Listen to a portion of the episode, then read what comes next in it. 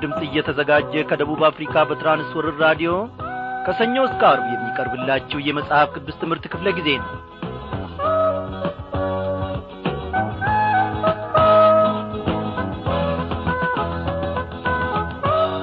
ሰላም ጤና ይስጥልኝ በጌታ የተወደዳችሁ ክብራን አድማጮች እንደምን አመሻችሁ? እግዚአብሔር አምላካችን ዛሬም ምሕረቱን አስፍቶልን እንደ ገና ደግሞ በቃሉ ማድ ፊት ሰብስቦናል። በያላችሁበት ስፍራ ሆናችሁ እነሆ ከእግዚአብሔር ማዕድ ለመመገብ የቀረባችሁትን ሁሉ በእውነት ላለው እግዚአብሔር ደግሞ እንደ መሻታችሁ እንደ መጠማታችሁ እንደ መራባችሁ መጠን ደግሞ ያጽናናችኋል ያበረታታችኋል ይደግፋችኋል። እኛንም እግዚአብሔር አምላካችን ወገኖቼ በዚህች ስፍራ ይሠራናል ያበጃጀናል ሕይወታችንን ደግሞ በእርሱ ቀና መንገድ በቃሉ መሠረት ይመራታል። አዎ እኛ ከእናንተ የተሻልን ሆነና አይደለም። እግዚአብሔር ከሁሉም የሚሻል ነው። እርሱን የሚስተካከል ማንም የለም። በቅብዝብዝነታችን ጊዜ በዚያ ስፍራ ያወቀን በባዘንበት ጊዜ ራሳችንንም በጣልንና በረሳን ጊዜ እኖ ሁለንተናችንን እንኳ ራሳችን መልሰን በተጸየፍንበት ጊዜ እግዚአብሔር ግን በፍቅሩ ሽታ መልሶ ወደደን። ስሙ ለዘላለም እየተመሰገነ ይሁን። ከዚያ ከባዘንበት ከወደቅንበት ከኀጢአታችን እግዚአብሔር በልጁ በጌታ በኢየሱስ ክርስቶስ በኩል ታድጎን እንደ ገና ደግሞ እግሮቻችን በቤቱ ጸንተው በቅዱሳን ጉባኤ መካከል እንዲቆሙ ያደረገ እርሱ ብቻ ነው። አጎታችን ወንድማችን የተወደደው አባታችን ልጄ ነውና በዚህ ስፍራ መቆም አለበት ብሎ መርጦ ወደዚህም አልመራንም አላገባንም። የወደደን በእርሱም ቤት እንድንቆም ደግሞ ለዘላለም እግሮቻችንን ያጸናው ኢየሱስ ክርስቶስ የእግዚአብሔር ልጅ መድኃኔ ዓለም ብቻ ነው። አዎ ወገኖቼ ሊታደገን የቻለው ሊያቆመን የቻለው ሰማያዊ ቋንቋንም የሰጠን የእግዚአብሔር ልጅ ኢየሱስ ክርስቶስ ብቻ ነው አለበለዚያ ግን ያነበብነው መጽሐፍ ያገላበጥነውም ጋዜጣና መጽሔት የሰውን ቅብዝብዝነት ፈጽሞ ሊቀይር ፈጽሞ ሊለውጥ አይችልም። የሰውን ቅብዝብዝነት ከሰው ላይ የሚሽር ነጻ የሚያወጣው ኢየሱስ ክርስቶስ ብቻ ነው። አይደለም እንዴ? እንዲህ ብንልስ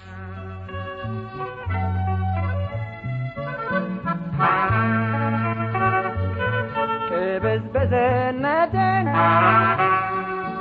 አጣሁት ከላይ መንፈስ ቅዱስ ገዛው ዘልቆ ልቦናይ ኃይልን ከአርያም መልበስን የማውቀው የማልፍ ሰላም ስላልተለየኝ ሰላም አለኝ እንደ ወንዝ እንደ ወንዝ የሚፈስ አይምሮዬን የሚያረሰርስ ደስታለኝ ከውስጤ ከውስጤ ማይጠፋ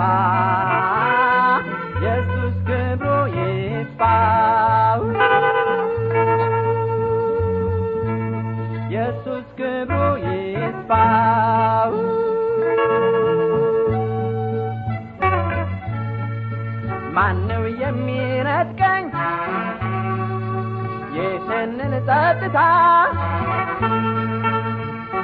የማይለየኝ ከውስጤ ላንድ ከሰማይ ተገኝቶ ሰማያዊ ሆነ። ምድራዊ ማየኔ ትቶኝ በተነነ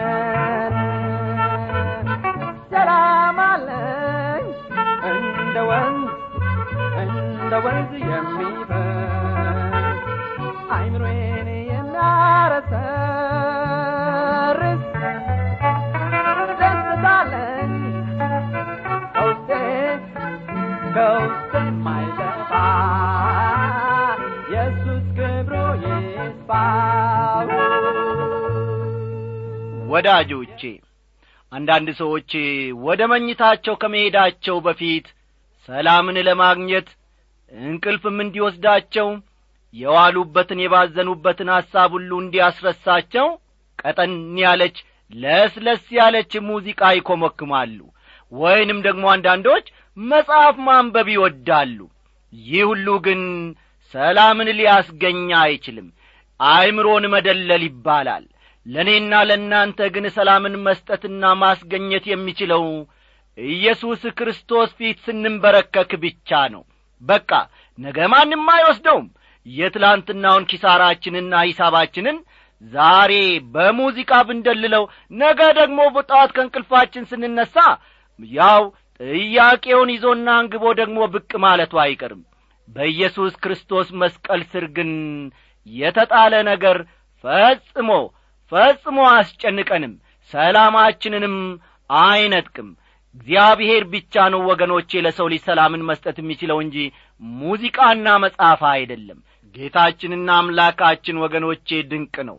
ደረጀ ከበደ በዚህ ዝማሬ ስላገለገለን እግዚአብሔር ኑሮውንና ሕይወቱን ይባርክ እያልን ወደ ዕለቱ ጸሎታችን እናልፋለን። እናመስግን።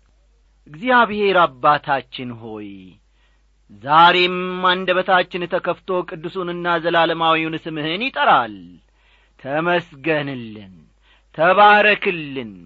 ሰላምን በልጅህ በጌታ በኢየሱስ ክርስቶስ ሞትና ትንሣኤ ስለ ሰጠህን እናመሰግንሃለን። አቤቱ አባቴና አምላኬ ሆይ ዛሬ ምናልባት ተጨንቀን ልንሆን እንችላለን። ዛሬ በፊት የቀረብነው ስለ ነገ በማሰብ ልንሆን እንችላለን። ለዚህ ሁሉ መፍትሔ አንተ ብቻ ነ አንተ ብቻ ነ እነሆ ታላቁን ሸክም ከሰው ላይ ማንከባለል የምትችል የዘላለሙንም ሰላም ደግሞ በልባችን እንዲሞላ ማድረግ የምትችል አንተ ብቻ ነ መድኃኔ ዓለም። ስለዚህም በዚህች ምሽት ቅዱሱን ስምህን እንጠራለን ወደ ልባችን እንጋብዛሃለን። እግዚአብሔር ሆይ ባርከን። በእውነት በምትወደው በረከት እግዚአብሔር ሆይ ባርከን። በረከት አንድና ሁለት ብቻ አይደለችምና። ዛሬ ደግሞ እግዚአብሔር አምላኬ ሆይ ወደን ፈቅደን ሽተንህ መተናልና እባክ ለልባችን ቃልህን ደግሞ እንድትናገረን እነሆ በልባችንም ጽላት እንድትጽፍልን። እግዚአብሔር አባቴና አምላኬ ሆይ በዚህ በሰማነው እውነትህ ደግሞ ማደግ እንድንችል ፍሬም ማፍራት እንድንችል እግዚአብሔር አባቴና አምላኬ ሆይ ለሌሎችም ትርፍ የምንሆንበትን ጸጋ እንድታላብሰን እንፈልግሃለንና በዚህን ሰዓት በመካከላችን ተገኝ። እግዚአብሔር ሆይ ሰላሳና ስልሳ መቶ ፍሬም አፍርተን ጌታ ሆይ እንደ ፈቃድህ ደግሞ የሥጋችንን ሳይሆን የአንተን ፈቃድ ማገልገል እንድንችል ጸጋህን አብዛልን። ይህ ብቻ ይበቃናል ጌታ ሆይ አቤቱ አምላካችን ሆይ በዚህ በትንቢተ ዘካርያስ ውስጥ ደግሞ ድንቅ የሆነውን ቃልህን እግዚአብሔር ሆይ እያየን በጌታ መንፈስ ቅዱስ አስተማሪነት እየተረዳን ደግሞ እስከ መጨረሻው ድረስ እንድትደግፈን ራሳችንን በፊት አስቀምጠናልና እርዳን። ጠላት ዲያብሎስ እነሆ ዘሩን አንተ በልባችን ስትዘራ ሳለ ሊነጥቅ እንክርዳዱንም አብሮ ሊዘራ ይፈልጋልና በጌታ በኢየሱስ ክርስቶስ እንቃወመዋለን። በኢየሱስ ክርስቶስ ስም ከእኛ የራቀ ይሁን። ሐሳብህን የሚከለክል የለምና እግዚአብሔር ሆይ በዚህን ሰዓት ሙሉ ሙሉ ሐሳብን ሙሉ ፈቃድህን የሚያገለግልን ልብ በውስጣችን ፍጠርልን። ይህንን ሁሉ ስለምታደርግ እጅግ አድርገን እንወድሃለን እናከብረሃለን በጌታችን በመድኃኒታችን በኢየሱስ ክርስቶስ አሜን።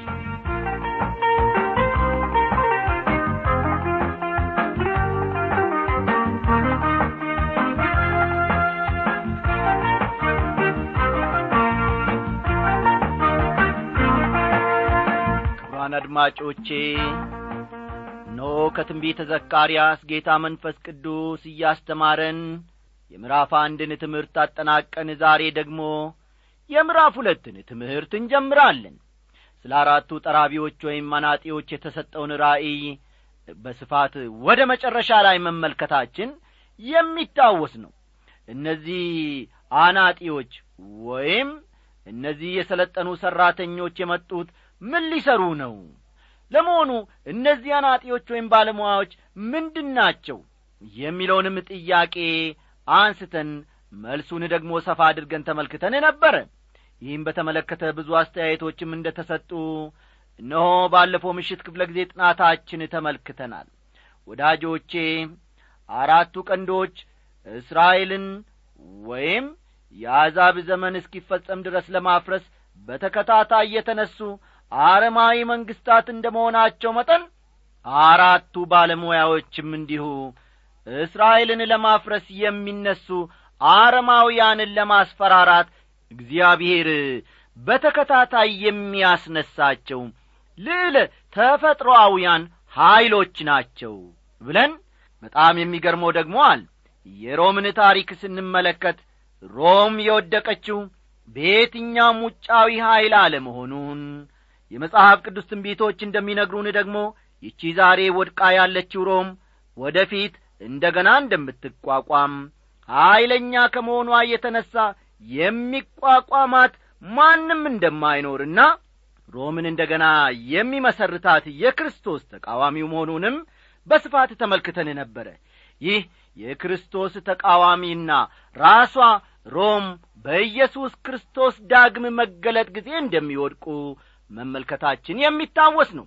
በመጨረሻ ላይ መቋጫ ያደረግነው ግን ኢየሱስ ክርስቶስ እነሆ በመጀመሪያ ጊዜ በዚህ ምድር ሲመላለስና ሲያገለግል በነበረበት ወቅት አናጢ የሚል መጠሪያ ስም እንዴት እንደ ተሰጠው አንድ ቀን ወደዚህ ምድር ይመጣና እንደ አናጢነቱ አምባገነኑን መንግሥት አጥፍቶ በኢየሩሳሌም ማዕከልነት የራሱን መንግሥት መመስረት እንደሚችል ተመልክተን ትምህርታችን መደምደማችን የሚታወስ ነው። ዛሬ ደግሞ ኖ ከምዕራፍ ሁለት አዲስ ትምህርት እንጀምራለን እና መጽሐፍ ቅዱሶቻችሁን ገለጥ ገለጥ አድርጋችሁ ትንቢተ ዘካርያስ ምዕራፍ ሁለት ቁጥር አንድን አውጡ።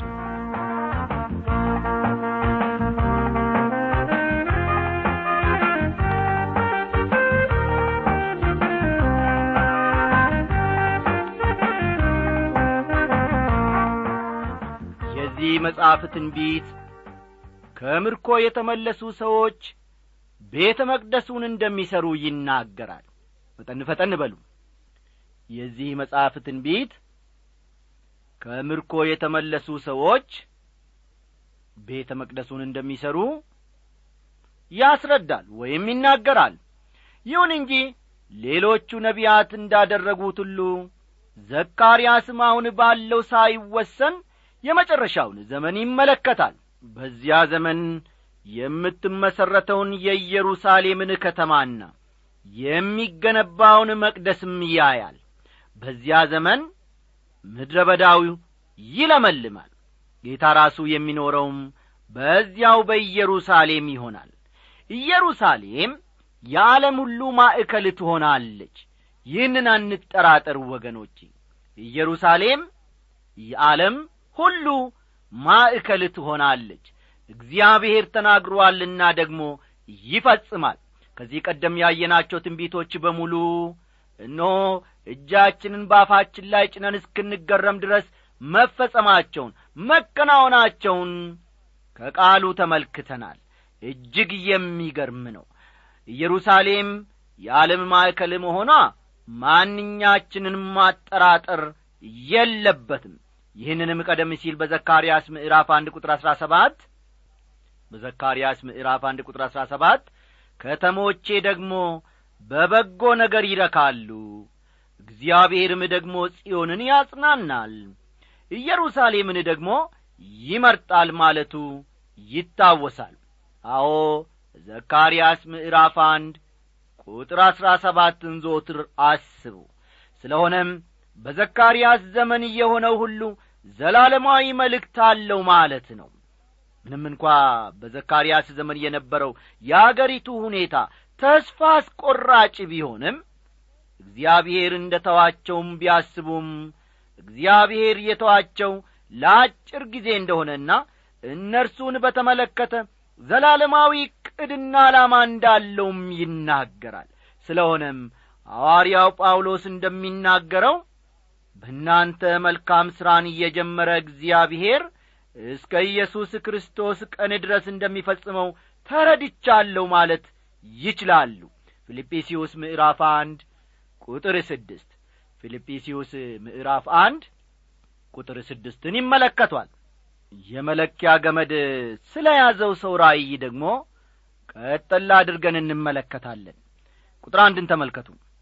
ዐይኖቼንም አነሳው እነሆም በእጁ የመለኪያ ገመድ የያዘ አንድ ሰውን አየው ይላል ይህ በሰው ተመስሎ የታየው የእግዚአብሔር መልአክ ሲሆን ቀደም ሲል በቀይ ፈረስ ተቀምጦ ያየነውም ራሱ ይህ ሰው ነበር። ዘካርያስ ሰው ያለውን እኔ ግን የእግዚአብሔር መልአክ ነው ማለቴ አንዳንዶቻችሁን ሳያስጠይቃችሁ ወይም ጥያቄ ሳይፈጥርባችሁ እንዳልቀራ አስባለሁ። ለምሳሌ ያክል ዘካርያስ ምዕራፍ ስድስት ቁጥር አሥራ ሁለትን ብትመለከቱ ዘካርያስ ምዕራፍ ስድስት ቁጥር አሥራ ሁለትን ብትመለከቱ እነሆ ስሙ ቁጥቋጥ የሚባል ሰው በስፍራው ይበቅላል ይላል። እዚህ ላይ ከእሴይ ልጅ ከዳዊት ስለሚወጣ ቁጥቋጥ ይናገራል። ይህ ቁጥቋጥ የተባለው ጌታ ኢየሱስ ክርስቶስ ቢሆንም ሰው በማለት ዘካርያስ እንደ ጠራው ልብ እንድታደርጉ እፈልጋለሁ ስለዚህም ዘካርያስ በዚህ ክፍል ውስጥ ሰው ያለውን እኔ ግን የእግዚአብሔር መልአክ ነው ብያለሁ። ወደ ፍሬው ነገር ተመልሰን ስንመለከት ስለዚህ መለኪያ ገመድ ትርጉም ለመረዳት ሌሎች የቅዱሳት መጻሕፍት ክፍሎችን መመልከት ይኖርብናል።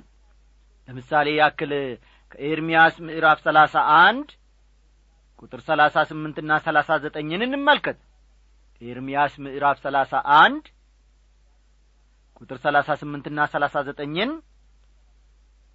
ላንብብላችሁ። ከአናንኤል ግንብ ጀምሮ እስከ ማዕዘኑ በር ድረስ ከተማ ለእግዚአብሔር የሚሠራበት ዘመን እነሆ ይመጣል ይላል እግዚአብሔር። የተለካበትም ገመድ ወደ ጋሬብ ኮረብታ በቀጥታ ወደ ፊት ይሄዳል ወደ ጎአም ይዞራል ይላል።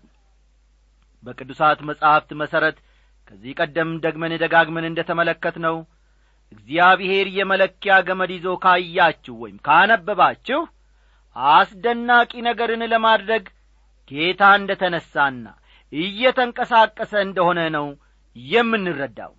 ነቢዩ ሕዝቅኤል እንዲሁ ስለ መለኪያ ገመድ የሚለው ነገር አለው በእግዚአብሔር ራእይ ወደ እስራኤል ምድር አመጣኝ እጅግም በረዘመ ተራራ ላይ አኖረኝ። በዚያም ላይ በደቡብ ወገን እንደ ከተማ ሆኖ የተሠራ ነገር ነበረ ወደዚያም አመጣኝ። እነሆም መልአኩ እንደ ናስ መልክ የመሰለ አንድ ሰው በዚያ ነበረ። በእጁም የተልባ እግር ገመድና የመለኪያ ዘንግ ነበረ። እርሱም በበሩ አጠገብ ቆሞ ነበር ይላል። ቀጠል ያደርግና ሰውየውም የሰው ልጅ ሆይ ይህን አሳይህ ዘንድ አንተ ወደዚህ ተመርተሃልና በዐይንህ እይ በጆሮህም ስማ በማሳይህም ሁሉ ላይ ልብህን አድርግ የምታየውንም ሁሉ ለእስራኤል ቤት ንገር አለኝ ሲል በዚህ ክፍል ውስጥ ያትታል። ሕዝቅኤል ምዕራፍ አርባ ከቁጥር ሁለት እስከ አራት ያለውን መመልከት ይቻላል። ሕዝቅኤል አርባ ከቁጥር ሁለት እስከ አራት ያለውን በኋላ ተመልከቱ። ይህን ክፍል እያነበብን ወደ ፊት ብንቀጥል በሺህ ዓመቱ ግዛት በኢየሩሳሌም ስለሚሠራው ቤተ መቅደስ የሚናገር እንደሆነ እንመለከታለን። ስለ መለኪያ ገመድ የሚናገር ሌላ የመጽሐፍ ቅዱስ ክፍልም አለን።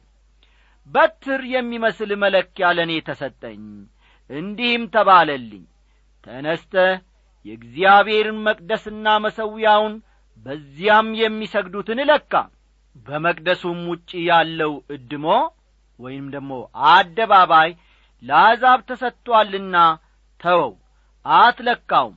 እነሱም አርባ ሁለት ወር የተቀደሰችውን ከተማ ይረግጧታል ይላል። የዮሐንስ ራእይ ምዕራፍ አሥራ አንድ ቁጥር አንድና ሁለትን ተመልከቱ። ዮሐንስ ራእይ ምዕራፍ አሥራ አንድ ቁጥር አንድና ሁለት። በዚህ በዘካርያስ ምዕራፍ ሁለት ቁጥር ሁለት ላይ ደግሞ እኔም አንተ ወዴት ትሄዳለህ አልኩ። እርሱም የኢየሩሳሌምን ወርድና ርዝመት ስንት መሆኑን ሰፍሬ አይ ዘንድ እሄዳለሁ አለኝ ይላል። የኢየሩሳሌምን ወርድና ርዝመት ስንት መሆኑን ሰፍሬ አይ ዘንድ እሄዳለሁ አለኝ የሚለው ወደ ፊትና ወደ ኋላ ወደ ጎንና ጎን የኢየሩሳሌም ከተማ እንደምታድግ የሚያመለክት ነው። ያኔ ዘካርያስ በነበረበትም ዘመን ሆነ ዛሬ የኢየሩሳሌም ግንባታ እየተስፋፋ ነው። በሬዲዮ በቴሌቪዥን ብዙ ነገሮችን ስለዚህች ኢየሩሳሌም እየሰማን እያየን ነው። ይሁን እንጂ ትንቢቱ የሚናገረው ገና ወደ ፊት ስለሚፈጸም ጉዳይ መሆኑን ነው የማምነው። ከተሰደዱበት አገር ሁሉ እስራኤላውያንን እግዚአብሔር ይሰበስባቸውና የተስፋ ቃሉን እውን ያደርግላቸዋል። ቁጥር ሦስትና አራት እነሆም ከእኔ ጋር ይነጋገር የነበረው መልአክ ወጣ ሌላም መልአክ ሊገናኘው ወጣ እንዲህም አለው ሩጥ ይህን ጎልማሳ እንዲህ በለው ኢየሩሳሌም በውስጧ ካሉት ሰዎችና እንስሶች ብዛት የተነሣ ቅጥር እንደሌላቸው መንደሮች ሆና ትኖራለች ይላል። ሩጥ ይህን ጎልማሳ እንዲህ በለው ይላል። እዚህ ላይ ጎልማሳ እየተባለው ዘካርያስ ራሱ ነው። ቁጥር አምስት እኔ በዙሪያዋ የእሳት ቅጥር ሆንላታለሁ በውስጧም ክብርን እሆናለሁ ይላል እግዚአብሔር። ወዳጆቼ ዛሬ ግን ይህን አይደለም እያየን ያለ ነው። ከእግዚአብሔር ይልቅ የሚታመኑትና የሚመኩት እነዚህ እስራኤላውያን በሌሎች ነገሮች ነው። ጊዜው ሲደርስ ግን እግዚአብሔር ራሱ የእሳት አጥር ይሆንላቸዋል። መታመኛና መመኪያ ብቻ ሳይሆን በመካከላቸውም እግዚአብሔር ይኖራል።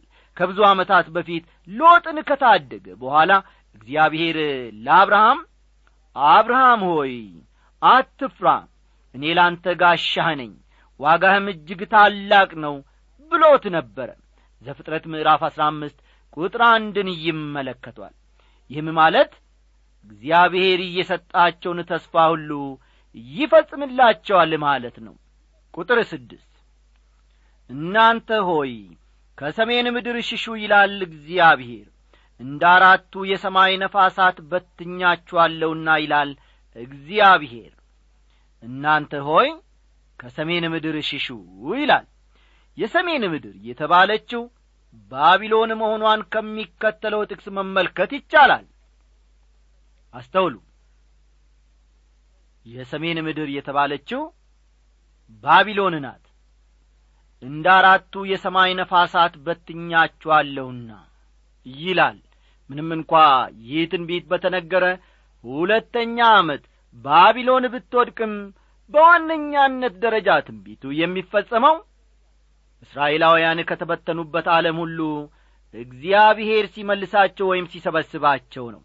ቁጥር ሰባት አንቺ ከባቢሎን ሴት ልጅ ጋር የምትኖሪ ጽዮን ሆይ ኮብሊ ይላል። ባቢሎን ልትወድቅ ነው።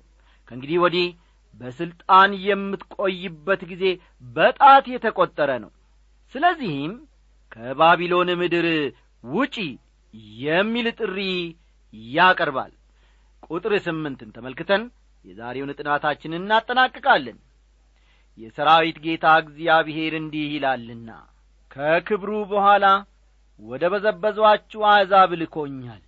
የሚነካችሁ የዐይኑን ብሌን የሚነካ ነውና ይላል።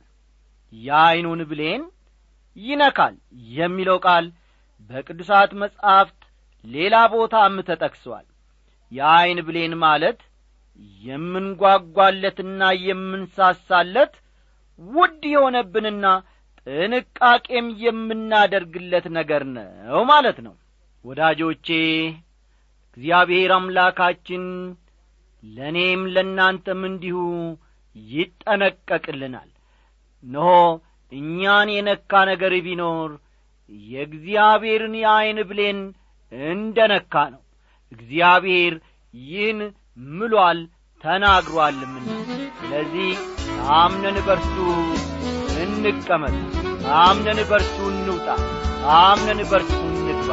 እግዚአብሔር ስሙ ለዘላለም እየተመሰገነ የዛሬው ትምህርታችንን እንግዲህ እዚህ ላይ አጠናቀን። ምን ይሆን እድሌ? ምን ይገጥመኝ ይሆን እያልጨነቅም ያልፈቀድከው ላይሆን የነፍሴ ጠባቂ እንዳይተኛም ካለው በአምላኬ ታመኜ ጉዞ ጀምራለሁ። አምነዋለሁ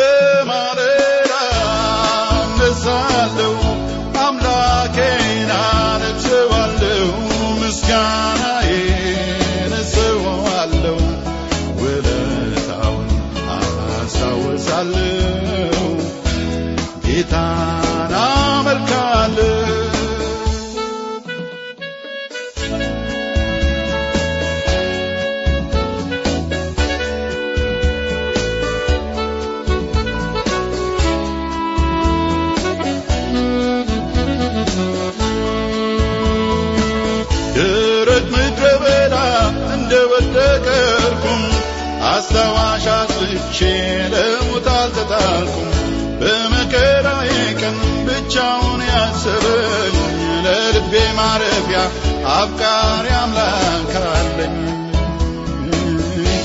አምላክ አለኝ አፍቃሪ አምላክ አለኝ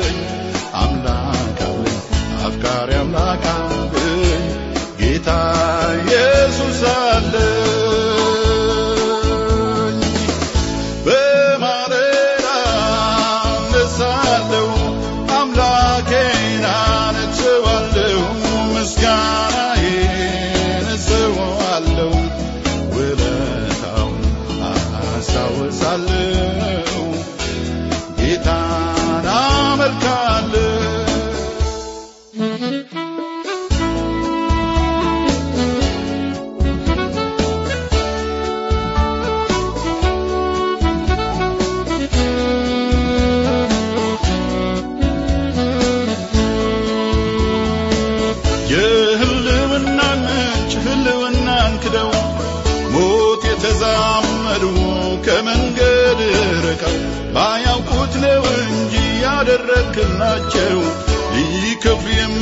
የማይችሉ ውለት አለባቸው። አለባቸው ውለት አለባቸው። አለባቸው ውለት አለባቸው። ውለት አለባቸው